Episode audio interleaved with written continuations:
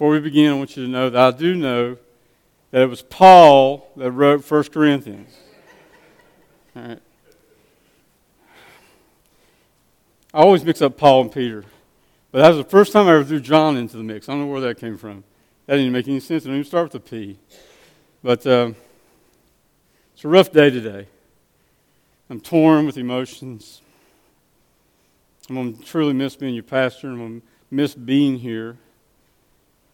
Miss the friendships.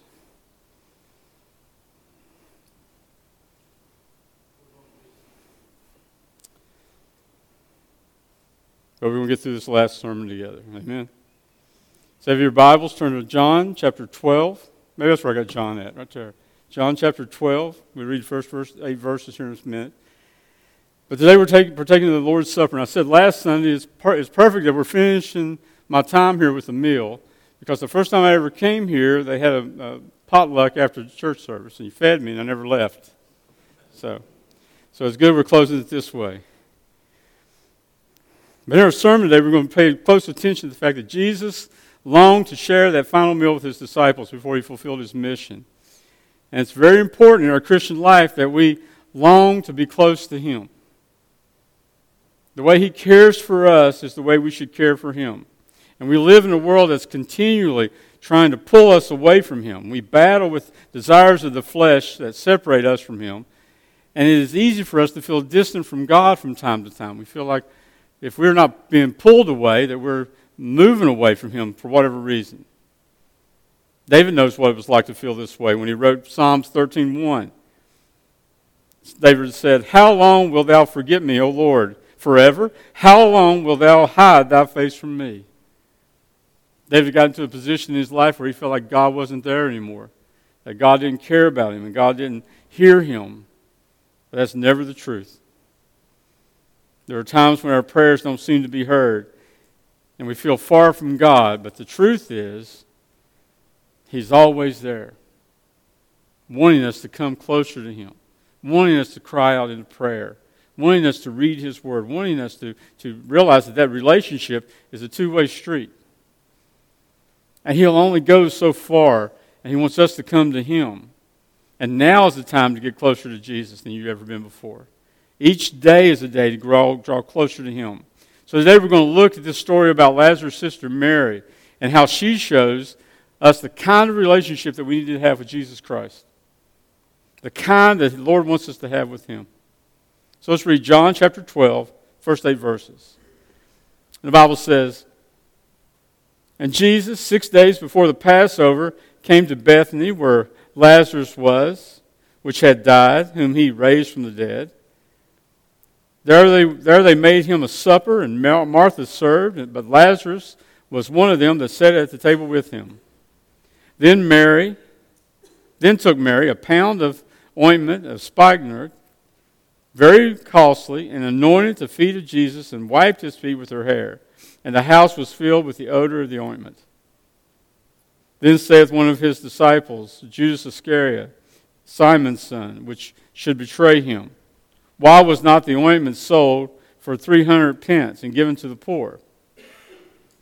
This he said, not that he cared for the poor, but because he was a thief and had a bag, had the bag and bare uh, what was put therein. And then said Jesus, Let her alone. Against the day of my burying hath she kept this.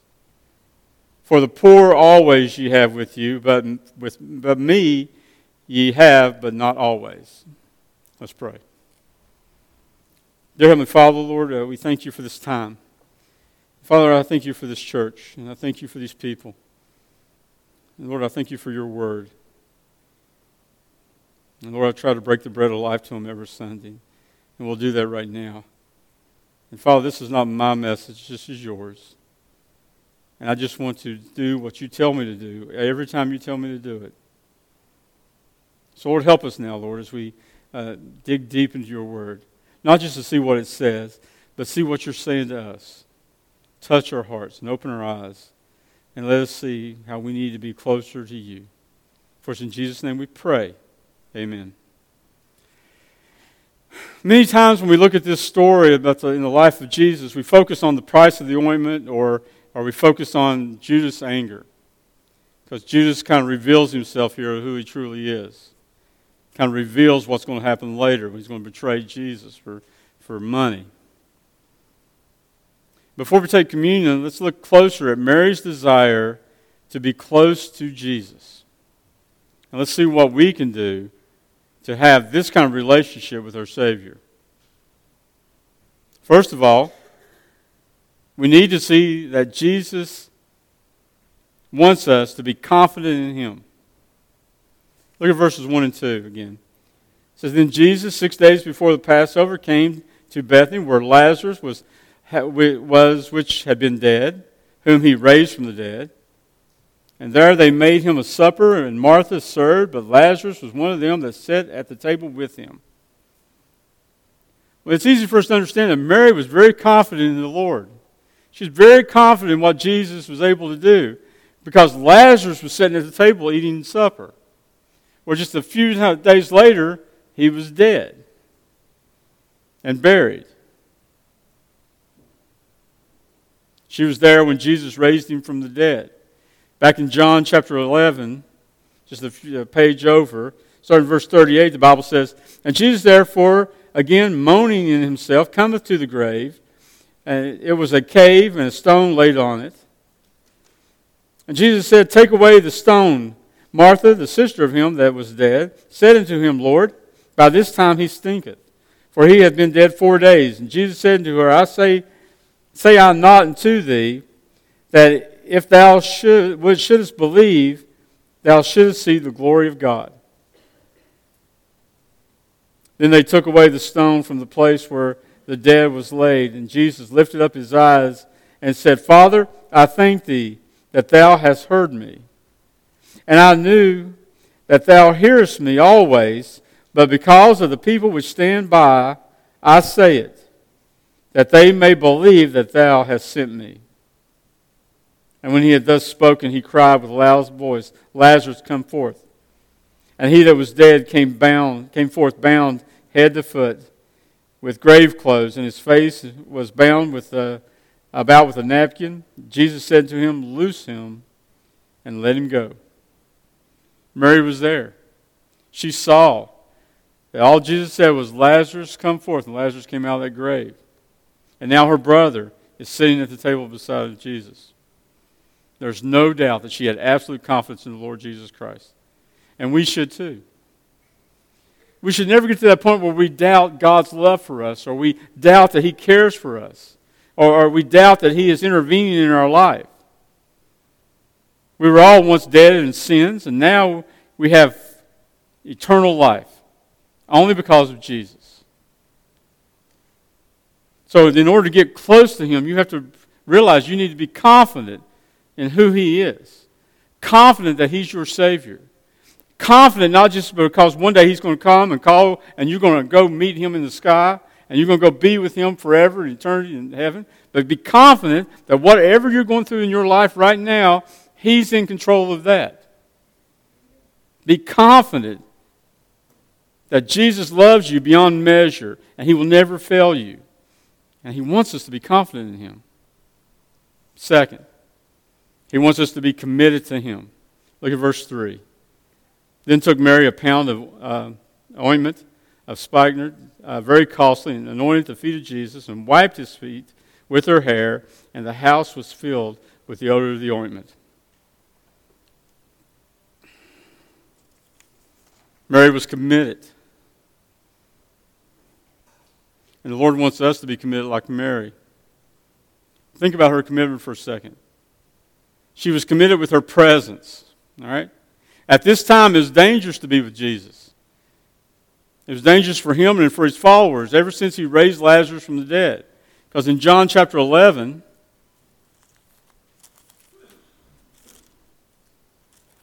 John chapter eleven, um, verse fifty-three and fifty-four, it says, "And from that day forth they took counsel together for to put Him to death. And Jesus therefore walked no more openly with the, among the Jews, but went hence into a country near into the wilderness, into a city called Ephraim, and there continued with his disciples. After he raised Lazarus from the dead, he left. He knew that the Jews were planning to kill him. He knew they wanted him dead, but it was not yet his time. And so he left. And now he's back. And now he's openly having dinner at someone's house. So by, by her very presence being in that house, she was putting herself to let the world know that she stood with Jesus Christ.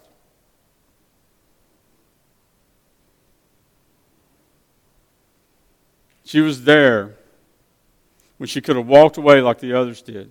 In John chapter six. In John chapter six, starting in verse fifty-seven, it says, "And as the living Father hath sent me, and I live by the Father, so he hath, that eateth me, shall even he shall live by me. And this is that bread which cometh down from heaven, not as your fathers did eat manna, and are dead. He that eateth of this bread shall live forever. These things he said, these things said he in the synagogue, as he taught in Capernaum. And many therefore of the disciples, when they had heard this, said, This is a hard saying, who can bear it?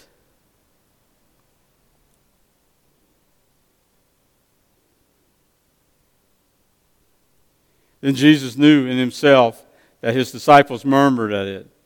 And he said unto them, Doeth this, doeth this offend you? What if, and if ye shall see the Son of Man ascend up where he was before? It is the Spirit that quickeneth, and the flesh uh, profiteth nothing.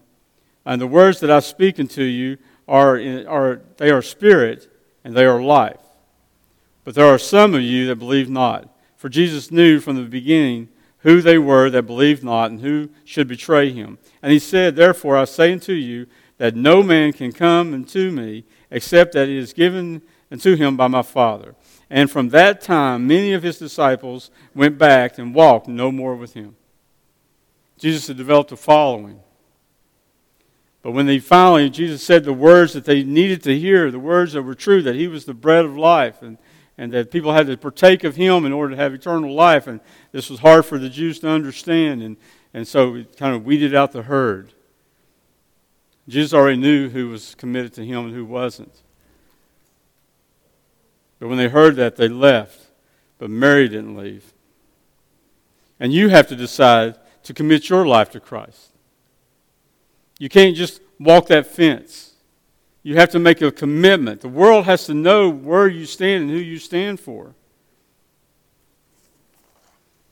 She was there to serve God, and she used her hair, and she was willing to serve Jesus with all she had. Are you willing to serve the Lord? Are you willing to give him all that you have? If she is using her hair, then she must be on her knees before the Lord. And that's where we need to be. Bow down, worship, and service. And Mary was totally committed with her presence, her hands, her hair, her heart. But she was also committed with her possessions. This ointment was very expensive. And it shows the depth of her love for Jesus. We read that Judas knew it. He knew that the cost of this. He said it was uh, three hundred pence, which is uh, uh, three hundred days' work for a man. Not for a woman, but for a man. So it was a year's pay. And Mary used that ointment that would have taken a, a, a man a year to collect the money to buy. And Mary gave Jesus the best she had. Listen, I, I want you to put yourself in Mary's position, okay?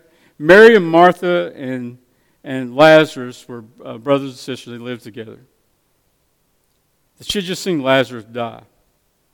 Now, I don't know what you know about the, the this time of Jesus, but women had a hard life. They didn't make a whole lot of money. There weren't too many jobs for them. Lazarus probably made the money, and she'd seen him die. Everything in her might have been saying, I need to keep this. I need to keep this and store it away. I need to keep this because one day me and Martha may have, me and Martha may have to sell this to buy food or to keep our home. And, and I just can't I can't I can't waste this. I got to save it. But when Jesus came back, But you got it, broke it, used it on him, every drop. Why? Because he was the most important thing. Listen, if you hold on to something thinking that I might need this in the future and, and, and I need to have this, then who are you trusting in? God or the thing you're holding on to? If you're going to be committed with your possessions, you have to give everything to the Lord. You have to realize that he gave you everything, and you have to give it back to him. She was fully committed. It's because she had her right priorities of her life. Jesus knew this. In verse seven and eight, he defended her, and Jesus said, "Let her alone. Against the day of my burying hath she kept this. For the poor always you have with you, but you have me not always." She said, leave her alone. She done what was right. Mary knew what mattered in life. How did she know that? Because sometimes I think we, we it's easy for us to forget that. But she knew what was best. How did she know? Back in Luke chapter ten, in this same story, John doesn't mention it, but Mark and, and, and Matthew mention it. In Luke ten, starting verse thirty-eight, it says, "Now it came to pass as they went, and he entered into a certain village. A certain woman named Martha received into him, uh, received him in her house. And she had a sister called Mary, which also sat at Jesus' feet and heard his word. But Martha was cumbered about with much serving, and came to him and said, Lord, dost thou not care that my sister hath left me alone, left me to serve alone? Bid her, therefore, that she help me. And Jesus answered and said to her, Martha, Martha, thou art careful and troubled for many things. But one thing is needful, and Mary hath chosen that good part, which shall not be taken away from her." Jesus came to their house, and Martha was so so worried about serving, so so worried about setting the table for everybody, make sure everybody got fed, make sure everybody got served. And Mary just sit there at his feet and listen to him. And Jesus said, you're so careful about all these other things. You're so careful about the things that you think you need to be worried about. And Mary was only concerned about listening to what I have to say. And I'll not take that away from her. Mary knew what she needed. She loved the Lord. And because she was listening to him, she understood and her heart was right. And the more we really listen to Jesus, the more we will love him. And we'll be committed to him. And if you want to give God your best, you must first spend time in his presence. Spend time in prayer and reading his word. You'll never make the right decisions in your life if you're constantly thinking about what you need to do. Because we can justify anything. But the Bible says, give me your best. Give me your all. Jesus said, I don't want you to be lukewarm. I'll spew you out of my mouth. I want you to give me everything that you have. All your heart, all your soul, all your might, all your talent, all your money. Everything you have, give it to me, and I'll bless you. But if you hold anything back, if we learned anything on Wednesday night, if you hold anything back and count on that, then that's an idol in your life. And you're not trusting fully in the Lord. Mary shows us the kind of relationship the Lord wants us to have, to be fully committed to him. Third, Jesus wants to care for us. We saw that as uh, he defends her against Judas. Judas attacks.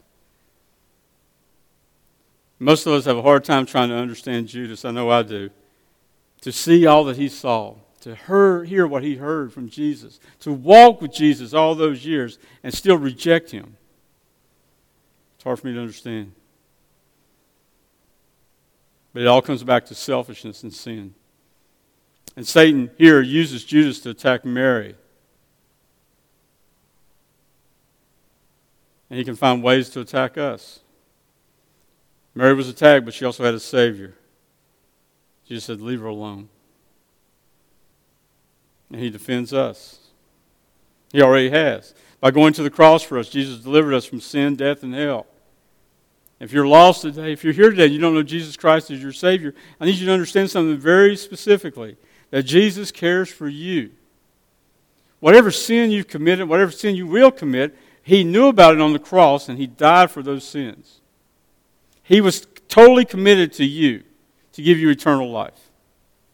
And if you're walking without him today, it's by your choice and not by his.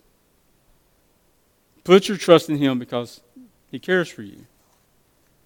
And the relationship we have with God is based on how much he cares for us, not how much we care for him. His love will never change. Our love fluctuates. But his care never does. And finally, Jesus also wants us to know that he approves of us. In Matthew chapter twenty-six,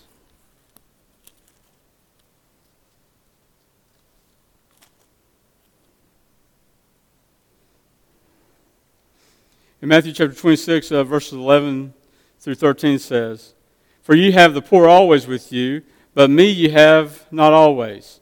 For it, for in that she hath poured this ointment on my body, she did it for my burial. Verily I say unto you, whosoever this gospel shall be preached in the world, in the whole world, there shall also this, that this woman hath done, be told for a memorial to her." Look how Jesus commands her. He said she just didn't do the best thing she possibly could have done in this situation. She didn't show her complete and total commitment to me, but she done it in a way that I'm going to make it, her known throughout the world. Everybody that reads this story will can see what it takes to be committed to God, what it takes to be a, having a loving relationship with him. Mary's story is in God's Word. It's been told all over the world, from generation to generation. She's an example of giving God your best. And it's also an example of how God can use you to make a difference in the world. God used Mary, and he can use us too. Even in difficult situations, in someone's darkest day, God can use you to be a blessing to them. And this world may never hear about the, the, the way, uh, hear about us the way they did Mary. But Jesus knows. And that's the most important thing. Mary couldn't care less if we were mentioning her name here today. She couldn't care less. She didn't do it so everybody would remember her. But Jesus remembers.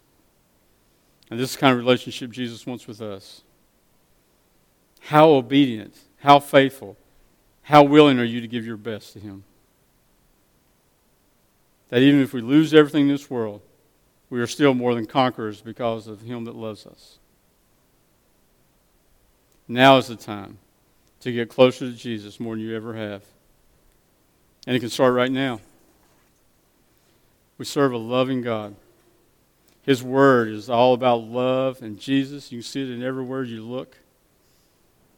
And his, Jesus is his greatest gift to us.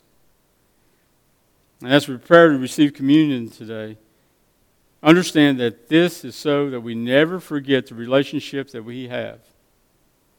And we can be confident in him. And we must be committed to him. And it is with the giving of his body and blood we truly see how he cares for us. And Jesus approves of our life if we live for him.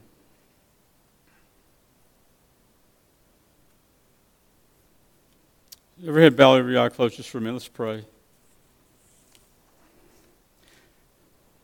Dear Heavenly Father, Lord, uh, I think on my best day I don't give you but a small portion of my life and my intention. Father, I understand that you called us to give us your all, our all. And Father, that's what I want to do. Because, Father, you won't bless anything less. Father, we need to stop making excuses on why we can't and understand how important it is for us to do. Even if we don't see a way, you'll make a way. Father, we love you and we thank you. Father, we ask now, Lord, that you touch us. Lord, if there's anyone here who doesn't know you today, that doesn't have you in their heart, that doesn't have a relationship with you, I pray that they understand nothing will satisfy. Nothing will take away that hunger and that thirst that they have. They're longing for something. They're longing for uh, love, for attention, for someone to care about them, for someone to commend them. And they'll not find it in this world, but they'll find it in you. Because you're our loving Heavenly Father who sent your only Son to die for us, that we can have eternal life through him. Lord, help us to understand the importance of that. Lord, I pray that you take every Christian and just touch their heart. Open them up, Father. Let them see what's truly there. See how much time they spend in a relationship with you. Convict. And help us to turn. Because, Father, you don't want to punish. Starting with verse twenty-three, the Bible says, "For I have received of the Lord that which also I delivered unto you, that the Lord Jesus, the same night in which he was uh, betrayed, took bread. And when he had given thanks, he brake it and said, 'Take, eat, this is my body, which is broken for you. This do in remembrance of me.' And after the same manner also he took the cup, and when he had supped, saying, 'This cup is the New Testament of my blood. This do ye as often as you drink it in remembrance of me.' And as often as you eat this bread and drink this cup, ye do show the Lord's death until he comes. Therefore, whosoever shall eat this bread and drink this cup of the Lord unworthily shall be guilty of the body and blood of the Lord. But let a man examine himself, and so let him eat of that bread and drink of that cup. And he that eateth and drinketh that cup, eateth unworthily, eateth and drinketh damnation of himself, not discerning the Lord's body." So what we're going to do is we're going to take a, just a second, just a, a minute or two to have silent prayer, because this is very serious. The Bible says that for all have sinned and come short of the glory of God, and if we confess our sins, he's faithful and just to forgive us our sins. And when you come to this table, you better be clear of heart. Let God show you what's wrong in your life and confess it and repent and turn away from it, and he will, he will heal you whole. And then you're worthy to come to this table. So in a few minutes, just uh, pray silently and search your heart. Let's pray.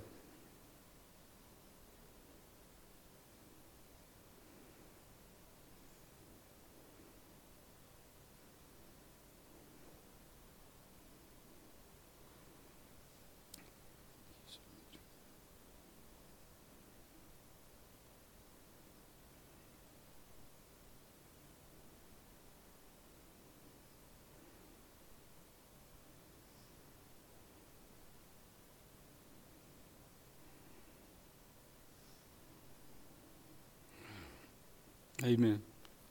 As the deacons come forward, I just want to read a few verses in John. John chapter six, verse thirty-five. "And Jesus said unto them, I am the bread of life, and he that cometh to me shall never hunger, and he that believeth on me shall never thirst." Verse forty-seven says, "Verily, verily, I say unto you, he that believeth on me hath everlasting life. I am the bread of life. Your fathers did eat manna in the wilderness and are dead. And this is the bread which cometh down from heaven, that a man may eat thereof and die not. I am that living bread which cometh, which came down from heaven. And if any man eat of this bread, he shall live forever. And the bread that I will give is my flesh, which I will give for the life of the world."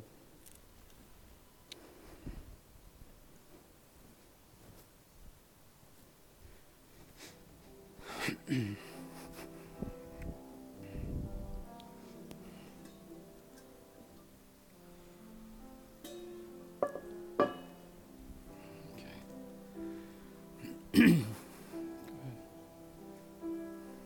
Go ahead.